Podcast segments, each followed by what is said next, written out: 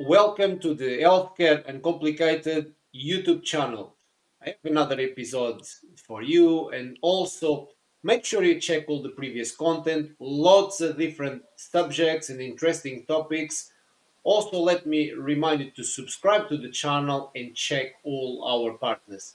And today I have a very special guest for you. I have Roberto Ascione, he's the CEO at the Healthware Group. Roberto, how are you?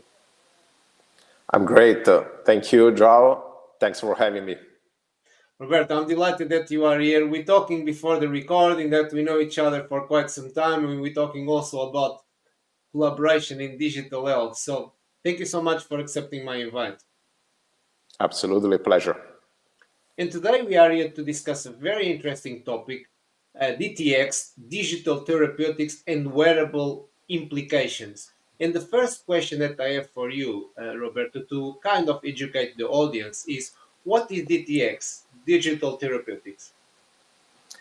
Yeah, the, the digital therapeutics are, according to the Digital Therapeutics Alliance definition, which we are part of and fully support since the inception, are software driven interventions that are scientifically validated and are able to have a positive health outcome on the patients that use them.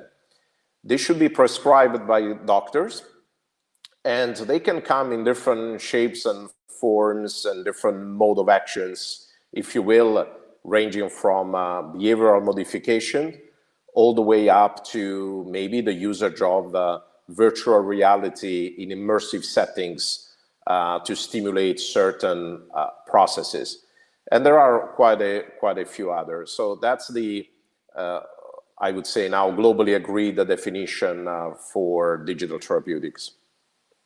Brilliant. Th- thank you so much for that. So software driven, but also all the innovation that goes around around that. Thanks for that um, uh, definition. And moving on to the second item, uh, how do you see the impact of wearables and these implications? Yeah, uh, let me uh, start from saying that any digital therapeutics uh, needs to be fed by data and generates additional data. This is very important because if you compare with a traditional drug, what happens in the, say, uh, journey of a drug development, there's a lot of data collections in the beginning, which happens, of course, through clinical trials, which are limited and highly controlled uh, populations. And then once the drug hits the market, very little data are collected. You know, um, yes, there's some uh, real-world data that are being gathered more recently, but generally speaking, not that much. In digi- being digital therapeutics, essentially software, um, they continuously produce data and they need data in order to run these algorithms and then provide the output to the end user, the, the patient. So anything in the ecosystem around the individual, uh, whether they are active sensor, passive sensors, uh, you know, embedded into wearables, and and many other source of data are critical to the functioning of uh, digital therapeutics. And it's important to understand that the mechanic here. The digital therapeutics itself is essentially the software application with the, the algorithm, the user interface, uh, the mechanism that keep the people engaged in the usage. But that they need to be, as said, fed by data. And the best way in every every time that is possible to capture this data is to have a, wealth of sensors, ideally working passively, that are able to essentially capture this data and send to these uh, algorithms that can do their work and return the feedback to the to the user. So there's a very intimate co connection, and of course, you know, it's not. Uh, uh, so straightforward to get this right because wearables themselves are and their own, I would say, solutions, right? And so you might have uh, um, wearables with sensor on them that capture data and already present the data in certain ways. And then on the other end, you have the digital therapeutics uh, applications that need to access this data. And so there's a lot of work around how you connect this uh, subsystem, if you want to, uh, I would say, consider them uh, in that way. Um, there might be some therapeutics that will uh, end up having their own wearables. I'm pretty much in favor of open ecosystems where you have uh, maybe even commercially, although high quality wearables, uh, and you interact with the data that are able to capture in order to run the algorithms embedded into digital therapeutic solutions. So it's an evolving area, but certainly uh, the two pieces should work together to deliver meaningful solutions to the patients. Brilliant, Robert. Thank you so much.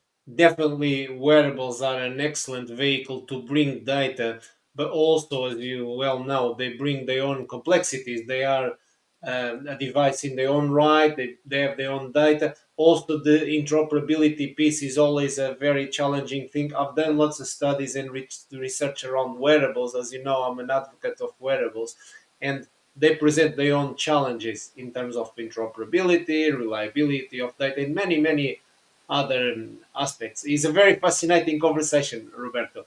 Uh, moving on, um, what do you think is important uh, uh, to consider?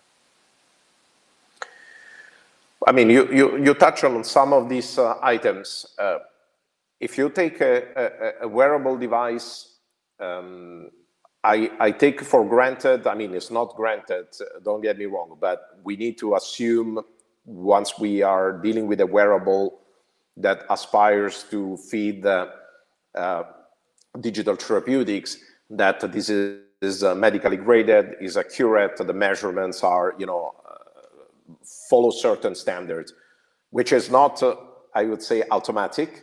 But of course, we need to start from there because if we start to sample data that are not qualitative, then everything else we do after doesn't make sense.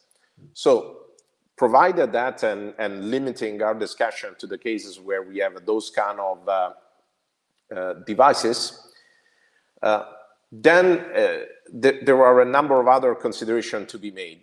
Uh, in the interest of time, I'll pick uh, maybe a couple of those. So the first one is whether these devices are accessible or, or not. So do they provide uh, their data in a way that then algorithms that are not manufactured by the wearable you know, maker can be, can be used? Um, or, or, or, or, the other way around, and how we deal with that. Um, I appreciate a wearable device uh, must have ways to present data that is able to collect visualization, but how these data are made available to third-party algorithms, that's uh, a, an, open, an open topic. And sometimes, if you can do that, there's also how you can do that. Uh, we have been working on certain digital therapeutics application that uh, were fine with the type of data and the accuracy of the data collection through the wearable, but needed, as an example, and much higher frequency of data sampling in order to make the algorithm run properly. So that, you know, it's the second topic that I would like to, to, to stress, which is to say, not only is important accuracy and, and, and quality uh, of, the, um, of the sensors and the way these data are captured, it's important that these data, of course, are accessible, but then it's also about how you can access maybe at a lower level the wearable device in order to um, capture the data, for example, at the frequency you need um, to then you know feed these these algorithms. So there's a, quite a lot of work uh, uh, that needs to be done uh, at that level. And of course, wearable can also be seen as uh, distribution platforms. I can see situations where um, algorithms and digital therapeutics intervention that are conceived um, as a standalone might be made run onto wearables platforms, maybe more natively within uh, the wearable ecosystem.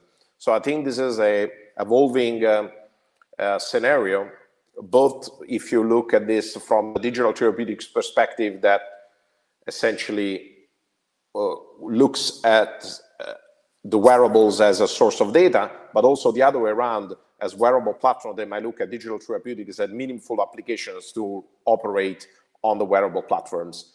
Um, and probably we will see both, depending on uh, um, the strategies that we will be built on both sides of the equation. Brilliant. Roberto, thank, thank you so much. That's very fascinating. And also, you highlighted the challenges and also these dynamics, really, really important. We coming to the end of the interview. I want to thank you for your time, for these amazing insights and your expertise. Um, I have one last item to ask. It's not really a question. I'm looking for a short answer related sure. to, related to the channel, which is how can we make healthcare uncomplicated? well, I've been focusing on this for those 25 years, and uh, I'm not sure I have a very specific answer. Maybe uh, what I can say here is uh, we're going to focus on uh, uh, true unmet needs that, that people have.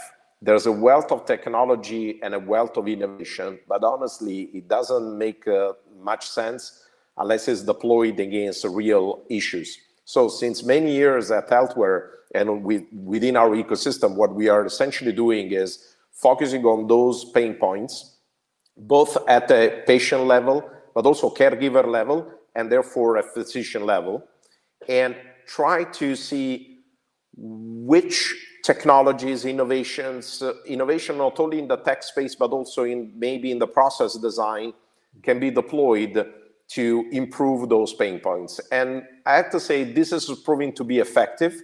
And so maybe we will uh, deal with the complexity by taking these challenges kind of one by one and aligning them in the patient value continuum, which probably is the most important thing that we should be deal with.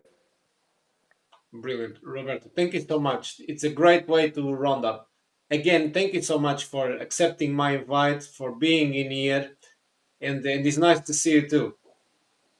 Absolutely. I hope to see you at the next uh, Frontiers Health in November uh, 2023. Sure. I'm going to round up now. Uh, to all our viewers and listeners, I'm going to post Roberto's uh, LinkedIn here, contact details. Get in touch with him at Healthware. They have true expertise to share and to help you also, make sure you subscribe to the channel to get this amazing content every week. And I'll see you all next time.